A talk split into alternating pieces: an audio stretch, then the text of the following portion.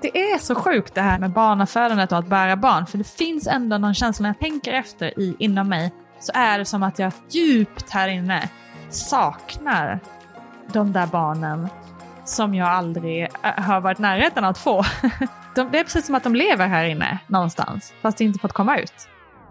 Om du som lyssnar har fått barn och gillar poddar är det väl ganska troligt att du också har hört Vattnet går med Nina Campioni. Hon är 44 år, journalist, poddare och modeprofil som kanske främst pratar om second hand-kläder nu för tiden. Hon och familjen har lämnat Sverige för Italien och därför behövde vi givetvis avhandla det ämnet. Snackar hon om den bristande jämställdheten med sina italienska kompisar? Och vad är bättre där än i Sverige? Också en hel del om att må skit i förklimakteriet och om att acceptera att drömmen om många barn inte blev sann. Det hör du snart här i mammaintervjun och jag, jag heter Lisa Näs.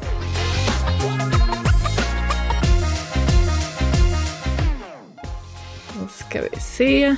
Allting rullar. Okej, men eh, det var kul att jag får träffa dig. Ja men superkul, detsamma. Hur är läget? Jo men det är väl bra. Eh, lite upp i varv, för precis innan vi började spela in så fick jag en sån här eh, härlig föräldra, eller vad ska man säga, insikt om att för föräldralivet inte alltid är så kul. När dottern eh, lite så här kraschade när det gällde läxläsning eh, och så. Ja. Annars är det bra. Och ni är ju i Italien just nu. Också Mm. läxläsning på italienska är ju kanske är det lite krångligare. Precis. Vad gör ni där och, och vilka är ni? Jag ska bara fylla i också att läxläsning på italienska är också, det är så sjukt mycket läxor här i jämförelse med Sverige. Här har de läxor kanske två, tre om dagen. Essie gick ju i första klass i Sverige innan vi flyttade dit och då hade de en läxa i veckan. Så det är lite skillnad också. Ehm, man förstår att de blir läxtrötta här.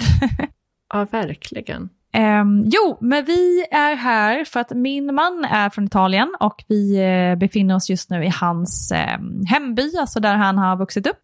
Och eh, vi eh, bestämde väl egentligen redan när vi fick barn för eh, över åtta år sedan, snart nio år sedan, att vi någon gång innan liksom, det var för sent, jag blir på att säga, skulle testa på att bo här också. För att prova på hur det är och för att ge våra barn också en del av den här kulturen och såklart vara nära eh, min mans familj också. Då.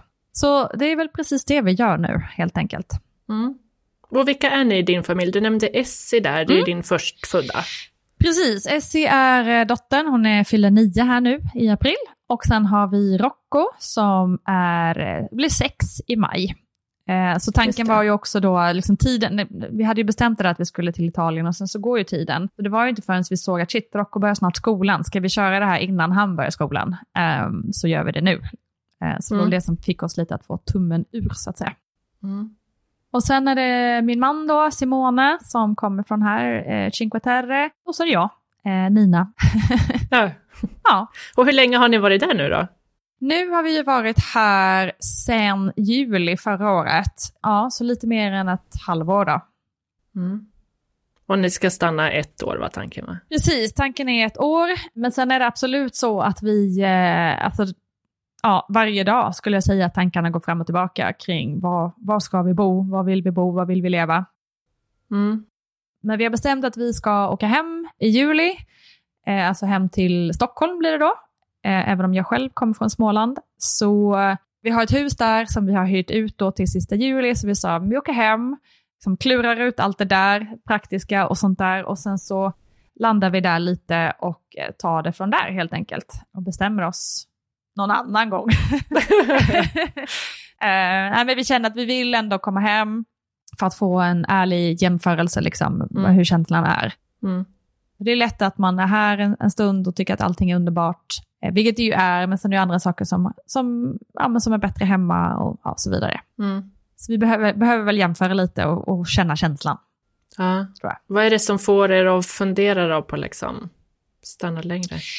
Men alltså, den största anledningen känner ju väl jag eh, för att liksom komma hem till Sverige och, och faktiskt vara där är skolan skulle jag säga. Om vi liksom glömmer bort vänner och familj ett tag, liksom, jag har ju min familj i Sverige och mina liksom, bästa vänner är ju i, i Sverige, så naturligtvis hamnar de på liksom, plats nummer ett för mig. Men om man ska tänka mer liksom för våra barns skull och sådär, så är skolan det största problemet skulle jag säga här i Italien. Det är, det, är en jättefin skola på många sätt, de är väldigt avancerade och lär sig mycket och sådär. Men eh, pedagogiken och hur man ser på barn, ja, man kan väl säga att det, det känns lite som att det är Sverige för 50 år sedan. Mm. Barn är liksom inte, de är inte individer, de är inte egna tänkande personer. De, eh, ja, det är mer korvstoppning och det är jag som är läraren och ni som är eleverna som ni ska sitta där och lyssna tyst. Mm. Eh, och ska liksom inte ifrågasätta eller du vet, och ska helst inte ha fel heller, för då kan man mm. också bli arg som lärare. Okay. Och det är också så här, de, har, de går i skolan från eh, 8 till 1 med en paus på 20 minuter på hela den tiden och sen kanske någon fem minuters paus här och där och inget så här liksom ut och ta frisk luft eller sträcka på benen Nej. eller röra på er. Så det är väldigt mycket sitta still i skolbänken mm. liksom, i många timmar i rad. Mm. Så det är liksom inte en skolmodell eller ett lärande som jag tror på och det är också så tydligt hur min dotter verkligen inte trivs med det heller. Hon har liksom gått Nej. från att varit en väldigt eh, självständig och liksom rätt så kavat tjej till att inte våga räcka upp handen till exempel i klassen. Mm. Så det känns ju ganska tydligt att det, att det inte mm. är så elevorienterat om man säger. Här. Nej. Så det är väl den största anledningen, eller kanske egentligen den, den enda liksom, som är så här, nej, det, det, mm. vi måste åka hem, liksom. lite så. Ja. För det är ju en eh, offentlig skola va? Ja, precis. Ja. Men finns det några alternativ? Skulle de kunna gå i en annan? Här där vi bor så finns det egentligen inte så mycket alternativ, för vi bor i en liten by som ligger vid havet, vilket gör att det är sådana här serpentinvägar överallt. Eh, så det är ganska svårt att ta sig till närliggande städer, eh, även om det går tåg och så vidare, men det är en hel del logistik som krävs för det. Så det finns ju såklart privata skolor i städerna eh, som har andra inriktningar och andra tänk. Mm. Men, eh, men just att vi bor och där vi är så är det svårt att byta skola skulle jag säga. För man, man förlorar också så mycket av communityt och vännerna i, i byn och är liksom en del av mm. byn på det sättet också. Mm. Och sen är det liksom också så här, man är ju som svensk och kommer in till det så tycker man ju att det är fasansfullt liksom. Men italienarna här, de är ju vana vid, de har ju inget annat att jämföra med, så de är bara så här, vadå, det är bara skolan, alltså det är liksom inga mm. konstigheter.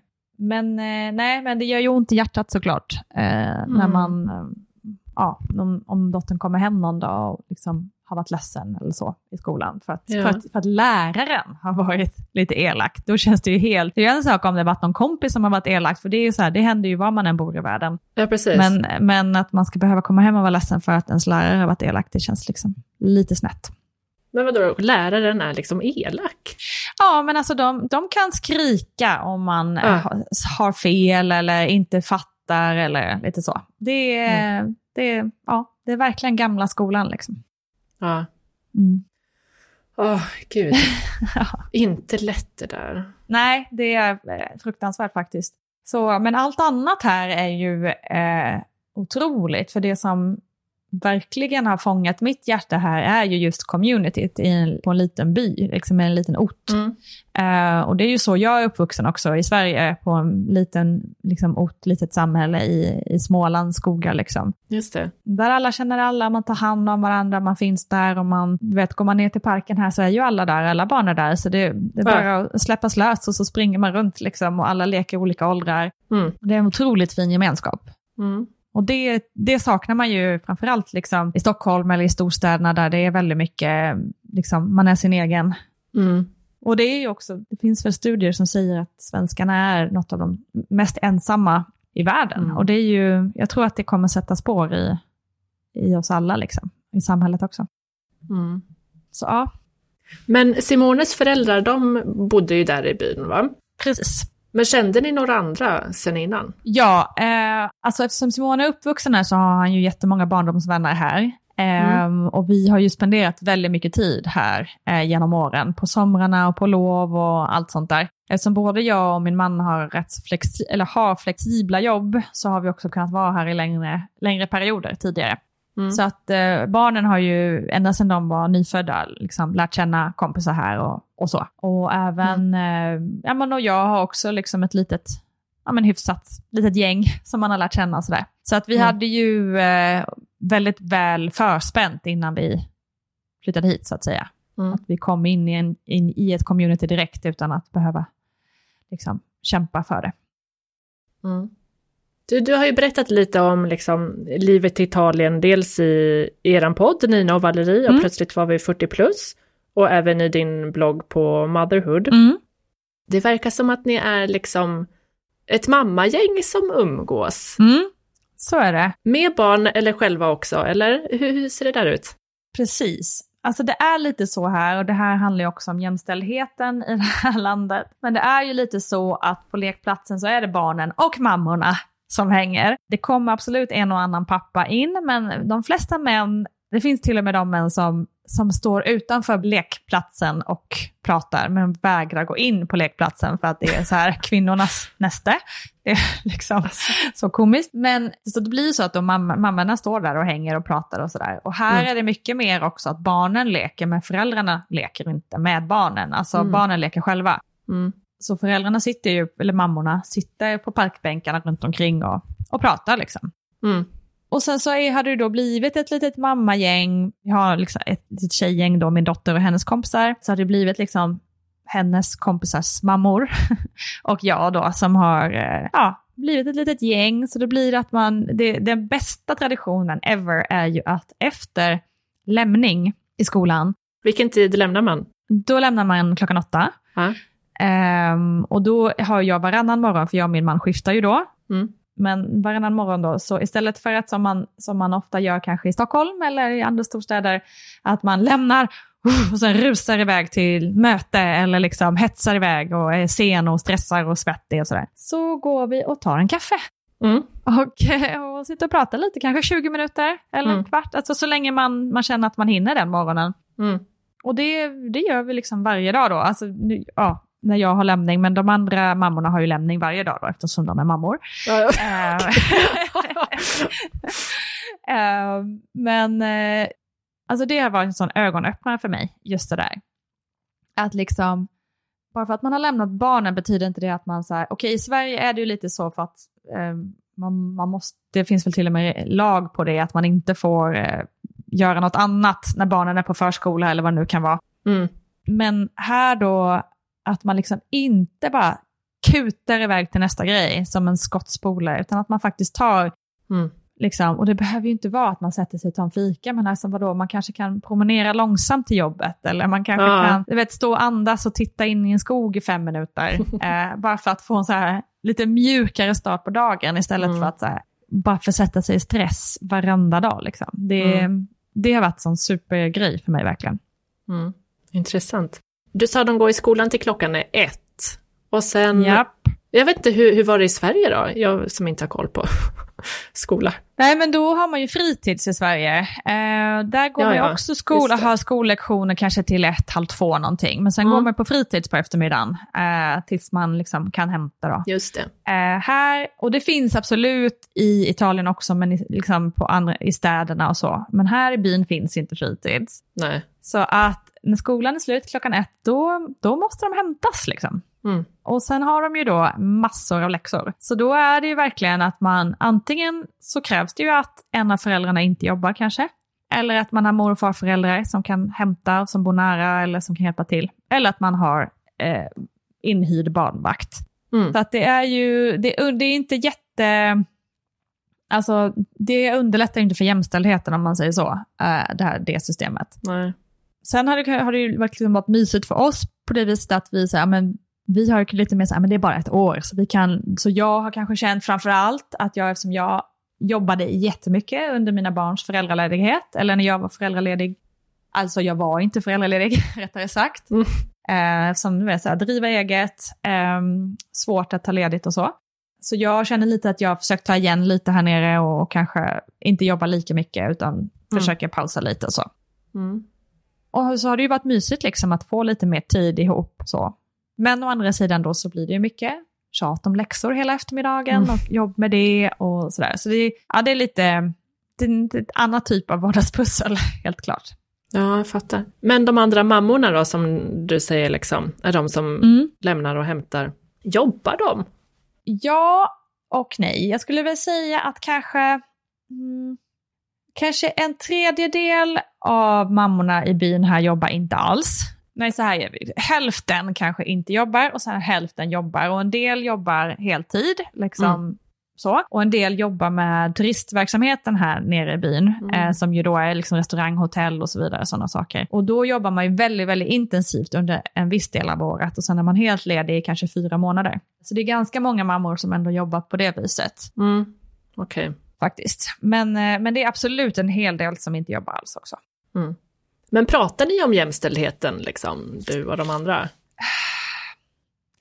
Alltså, jag märker att det håller på att bli lite förändring. Alltså den Mm. yngre generationen är ju lite mer vaken på de här frågorna. Och vi snackar ju mycket om, liksom, alltså det är väl en hel del skämt fortfarande om, eh, om männen, om hur, så här, hur värdelösa de är typ och sådär.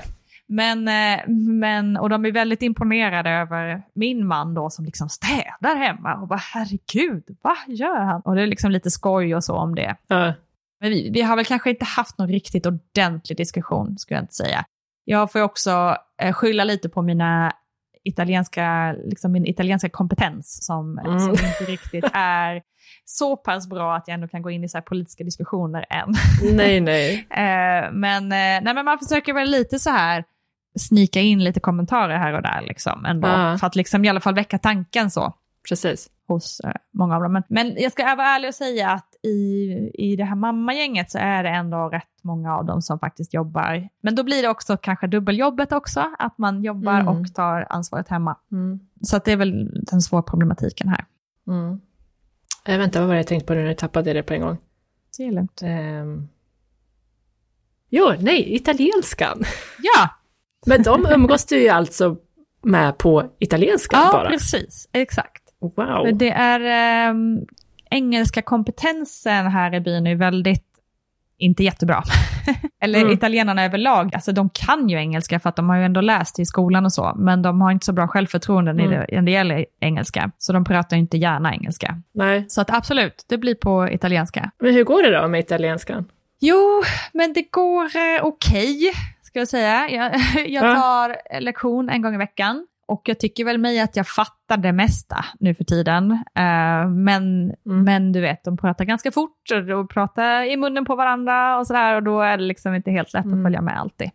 Nej. Och sen, eh, men det handlar mycket, alltså, jag tycker den största svårigheten med att lära sig språket i vuxen ålder är just det här att man, man tänker för vuxet. Alltså ett barn pratar ju bara. De skiter ju om det blir grammatiskt rätt eller inte, eller om det blir liksom så. Mm. Och ändå förstår man vad det är de vill säga. Mm. Men som vuxen så är man så här, säger det liksom till sig själv tusen gånger i huvudet, ah, men jag tror att det är så här man ska säga, och sen så bara, och sen, så, och sen blir man ändå osäker, så bara, ah, men jag säger det, jag säger det på engelska istället så kanske någon annan kan hjälpa. Alltså, Ja. det har varit den svåraste spärren, att komma över den här liksom självmedvetenheten och att vilja att liksom säga det så himla korrekt som möjligt. Vilket ju Ja. bara är så dumt. Man vet ju själv liksom, om man har pratat med någon som inte kan svenska som modersmål och som kanske säger något stolpigt på svenska, man fattar ju ändå. ja. Och liksom, det, det är så himla, ja, man lägger lite krokben för sig själv. Sådär. Ja, så är det verkligen.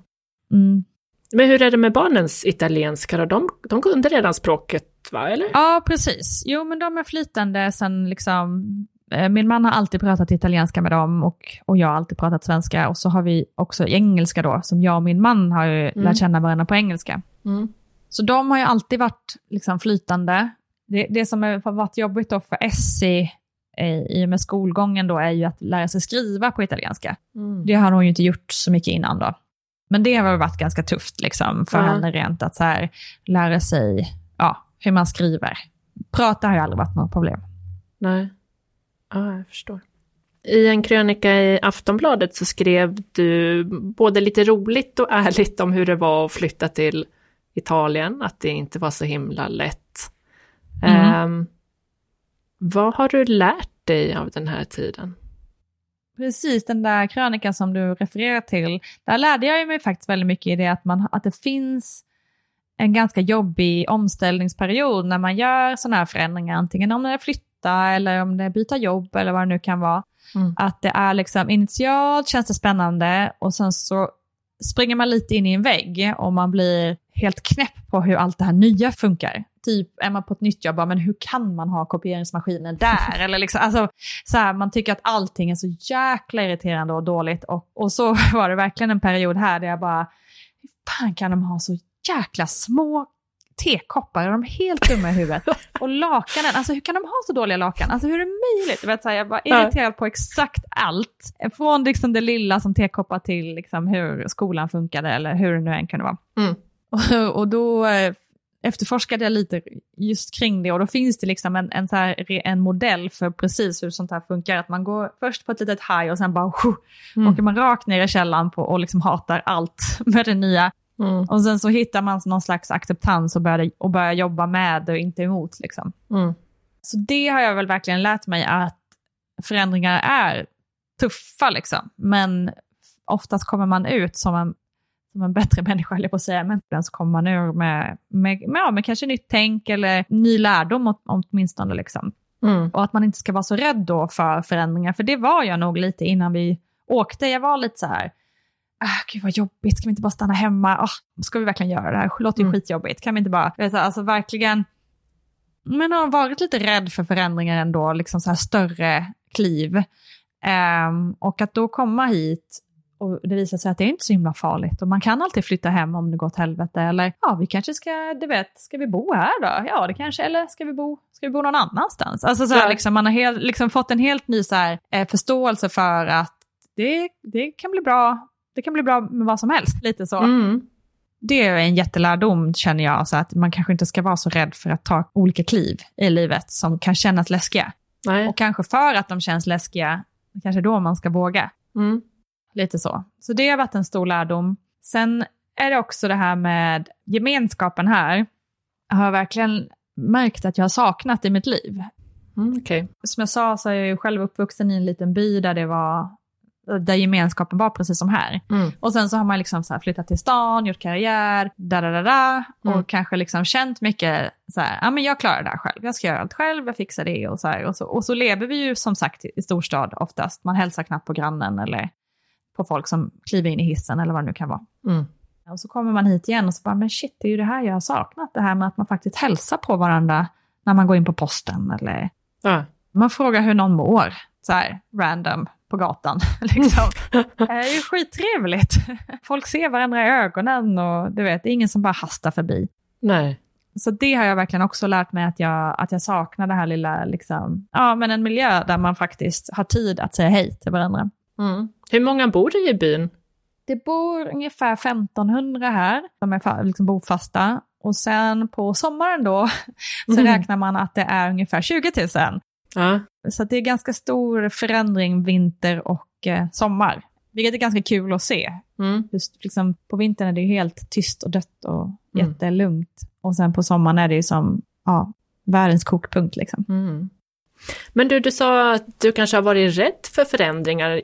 Min uppfattning, utan att ha träffat dig, men eh, är att du kanske inte är så rädd för förändringar. För du startade ju ändå liksom Vattnet går-podden, alltså ganska tidigt i Mm. podd, eh, vad ska man säga, Mm. poddhistorien. Eh, hur, hur tänkte du där? Eh, ja men precis, alltså jag tror att när det gäller, ja, men det är lite, det har kanske lite mot, jag är ju tvilling så jag är lite Mm, motsägelsefull. jag också. så att eh, jag, hmm, bra fråga faktiskt. Alltså jag, upp, jag upplever mig själv som att jag har genom åren varit rädd för förändringar.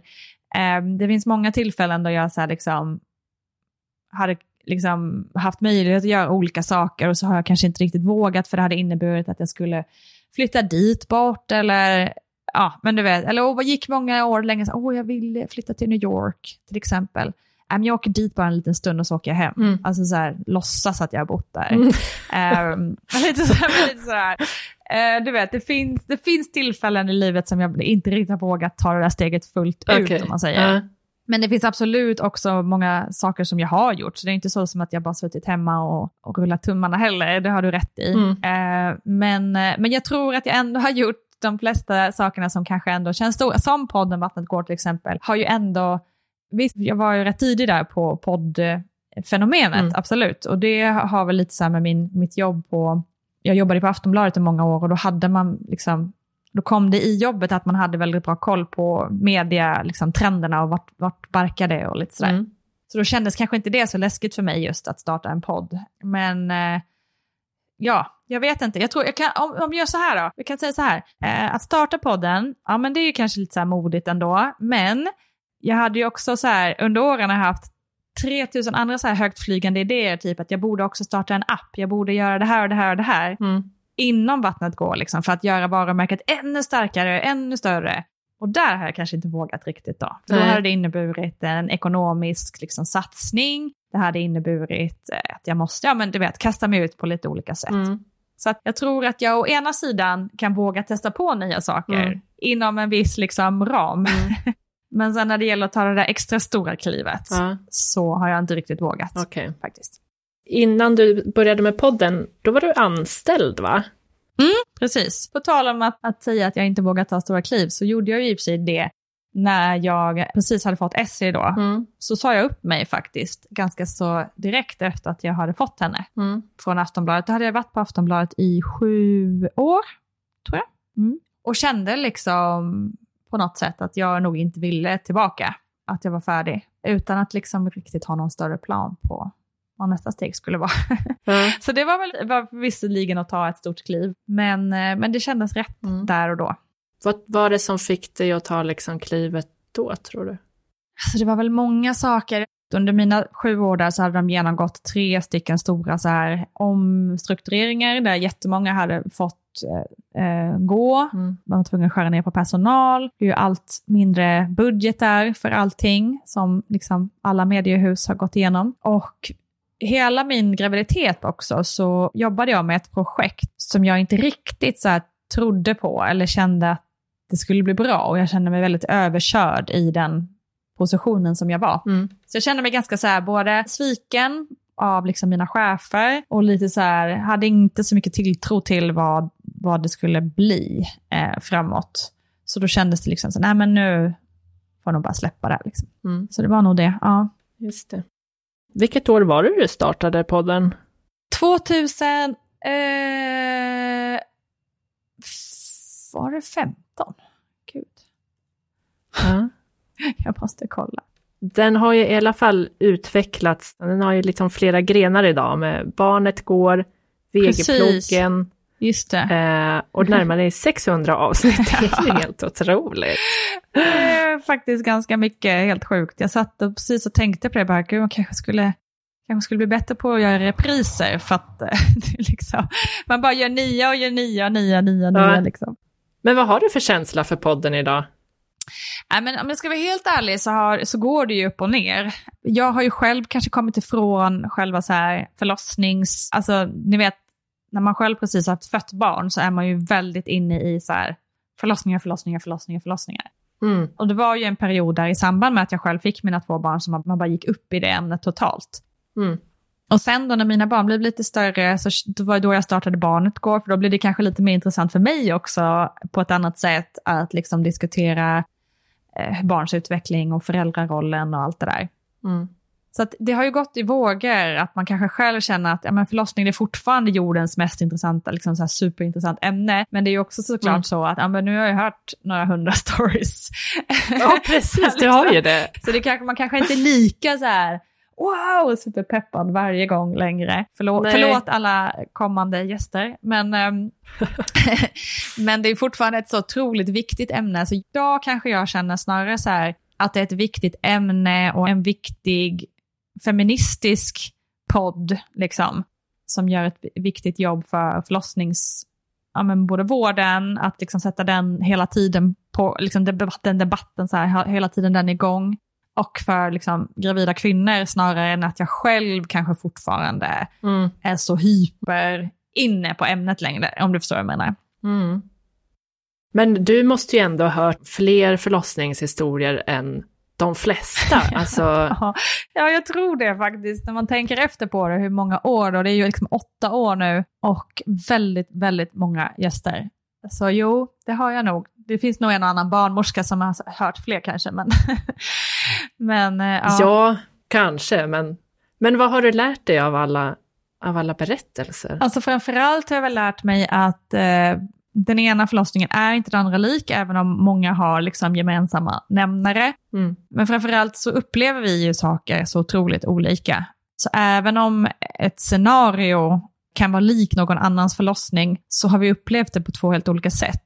Och det är väl det som också är så himla viktigt just för vården också, att tänka på. Att vi alla är individer och att vi upplever saker på olika sätt. Mm att man måste möta personer för den individen den personen är. Och i det tänker jag också mm. då liksom för alla som ska förbereda sig på sin förlossning, att man inte ska stirra sig blind på hur andra har gjort eller hur, vad andra säger eller tipsar om, utan bara hitta, hitta en väg framåt som känns rätt för, för mig. Liksom. Mm. Ja, just det där tyckte jag, jag har lyssnat väldigt mycket på din podd när jag var gravid mina två gånger med mina två barn. Härligt att höra. På nätterna när jag inte kunnat sova. och jag tycker just det där att få höra om alla olika historier, det hjälpte väldigt mycket för att mm. man blir liksom, man inser att okej, okay, det, det kan vara så eller det kan vara så och bara få höra om olika scenarier som mm. kan hända. Det var väldigt eh, skönt liksom, förberedelsemässigt. Så tack för det. Ja, vad härligt att du säger det. Jättekul att höra. Du, gud vad fort tiden går. Vi måste hinna in på eh, någonting mer som jag är nyfiken på. Mm. Eh, du har ju pratat en del om klimakteriet senaste åren. Ja. Och du var 39 när du kom in i förklimakteriet, men det mm. tog ett tag innan du insåg det. Vill mm. du berätta den eh, historien lite kort för de som inte mm. känner till det?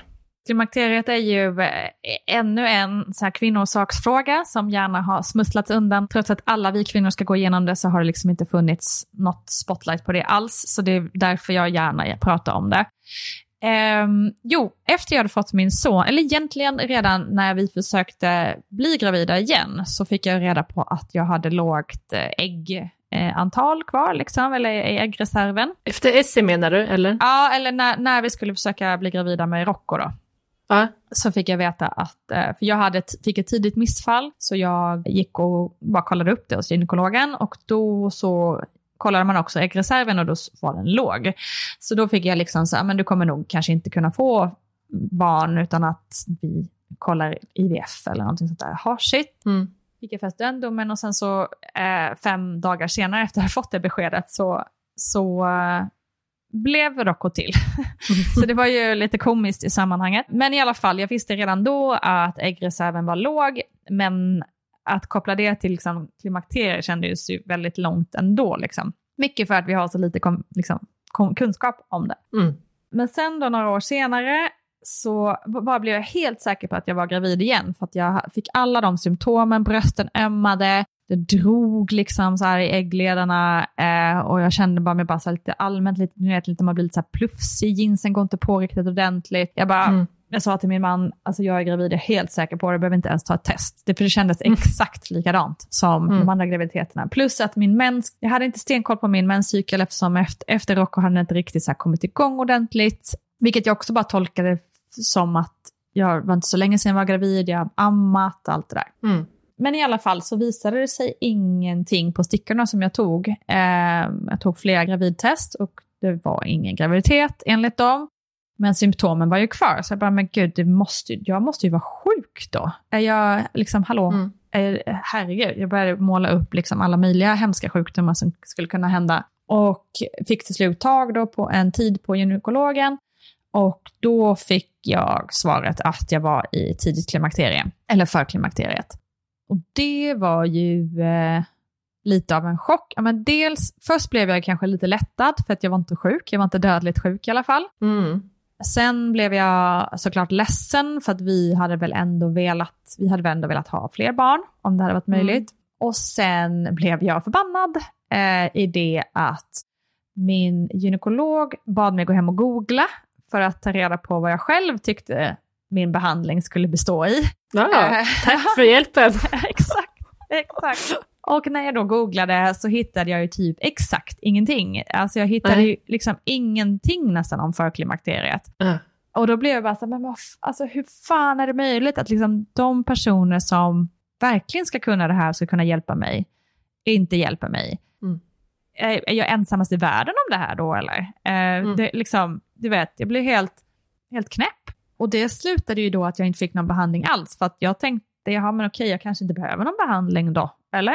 För jag, du vet, och när man googlade så det lilla som kom upp var ju så här, bröstcanceralarm för hormonbehandlingar vid klimakteriet. Typ. Man bara okej, jag vill inte ha bröstcancer så att vi skippar det då.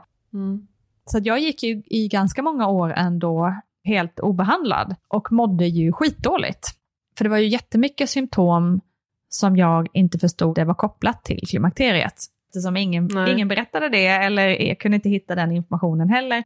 Nu är det ju mycket bättre, för nu är vi rätt många som har börjat prata om det. Men Mm. det var ju helt sjukt, för jag hade inte de här, de här symptomen som många kanske redan känner till om svettningar och raseriutbrott och den där typen, eller, eller, eller dålig sömn eller så.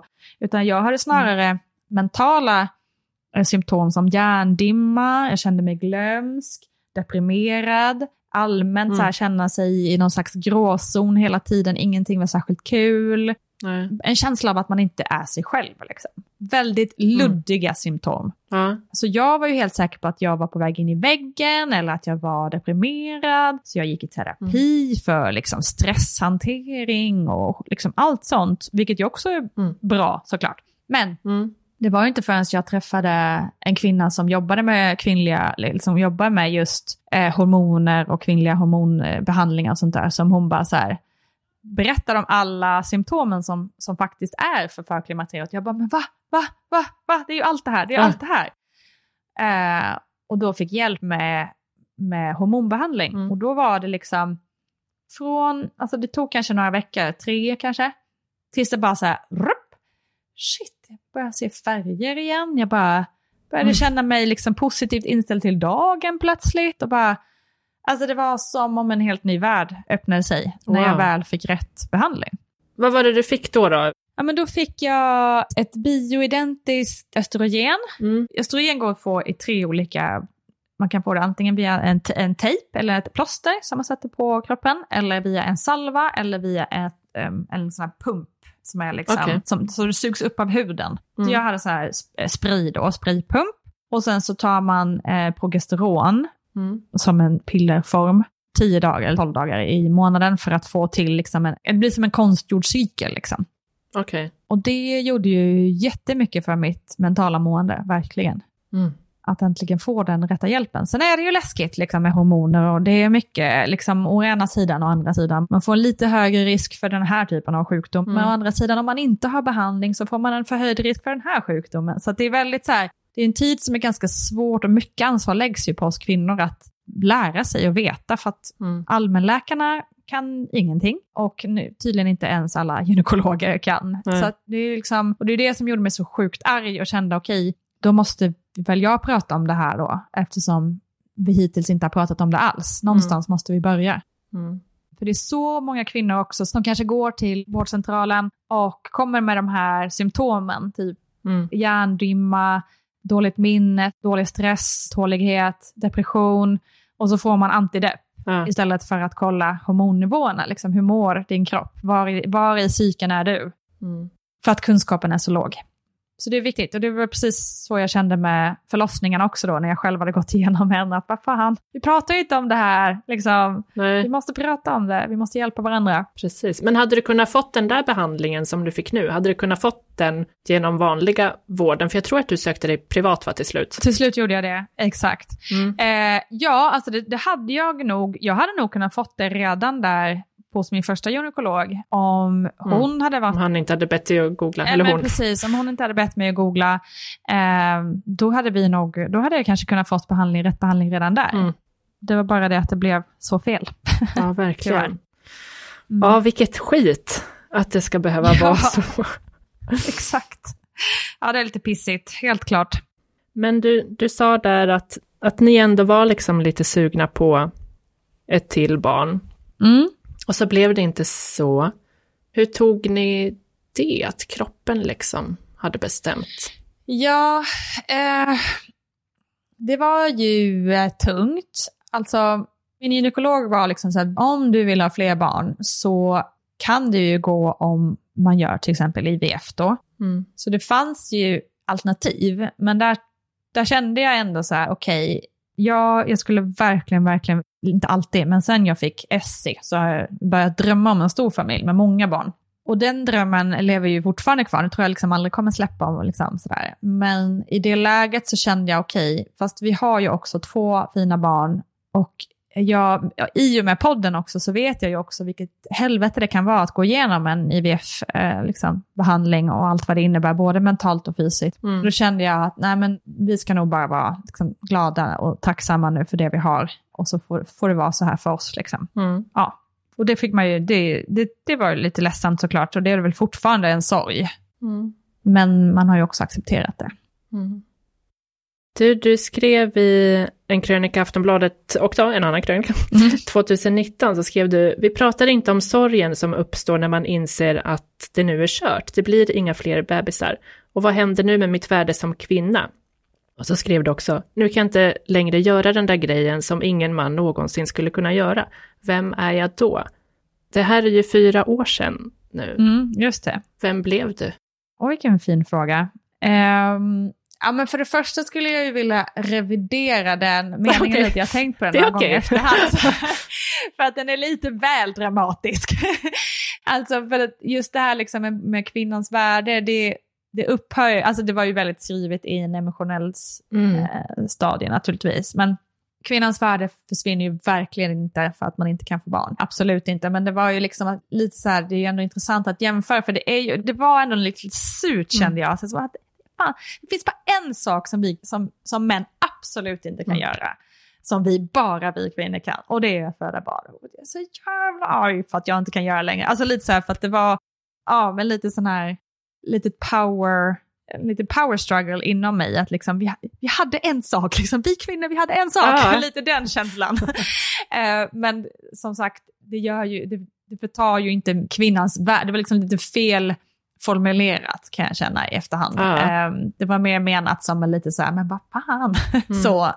Men absolut kände jag, nej jag kände egentligen inte liksom att, eh, att mitt värde som kvinna eh, försvann eller blev sämre på något sätt. Men jag kände mig lite, ja men eh, jag kan känna, det, det är så sjukt det här med barnafödandet och att bära barn. För det finns ändå någon känsla när jag tänker efter i, inom mig, Mm. så är det som att jag djupt här inne saknar de där barnen som jag aldrig äh, har varit närheten av att få. De, det är precis som att de lever här inne någonstans, fast de inte fått komma ut. Det är så sjuk känsla. Mm. Och det är ju lite jobbigt, alltså det är ju ingenting jag går och tänker på i vardagen så, men det är en, det är en jobbig saknad att sakna något som man inte haft. Eller en konstig saknad. Mm. Jag vet inte om det går att förklara riktigt. Önskar du att det hade varit annorlunda? Att det hade kommit fler? Ja, jag, jag önskar absolut att det hade kommit fler. Jag skulle Mm. nog gärna kunna tänka mig fyra barn. Alltså, lätt. Nej, men vi är också så glada över de barn som, som vi har. Men jag känner starkt att det finns så mycket mer. och jag tror att många mammor har så mycket mer att ge, sjukt nog. Trots att vi är helt utschasade och liksom Ja. slut, så har, finns det kärlek till fler barn Mm. inom oss överallt. Mm. Men det är väl därför man också, ja jag vet inte. Det, det känns som att man också som kvinna ta, gärna tar på sig också hela sorgen över alla världens kriser och alla barn som mår dåligt där ute. Mm. Och det kanske är för att vi har, vi har plats för många barn i vår, vårt liv. Ja, precis. Få pytsa ut den till andra som behöver. Exakt. Ah, vad filosofiskt det blev där. Ja.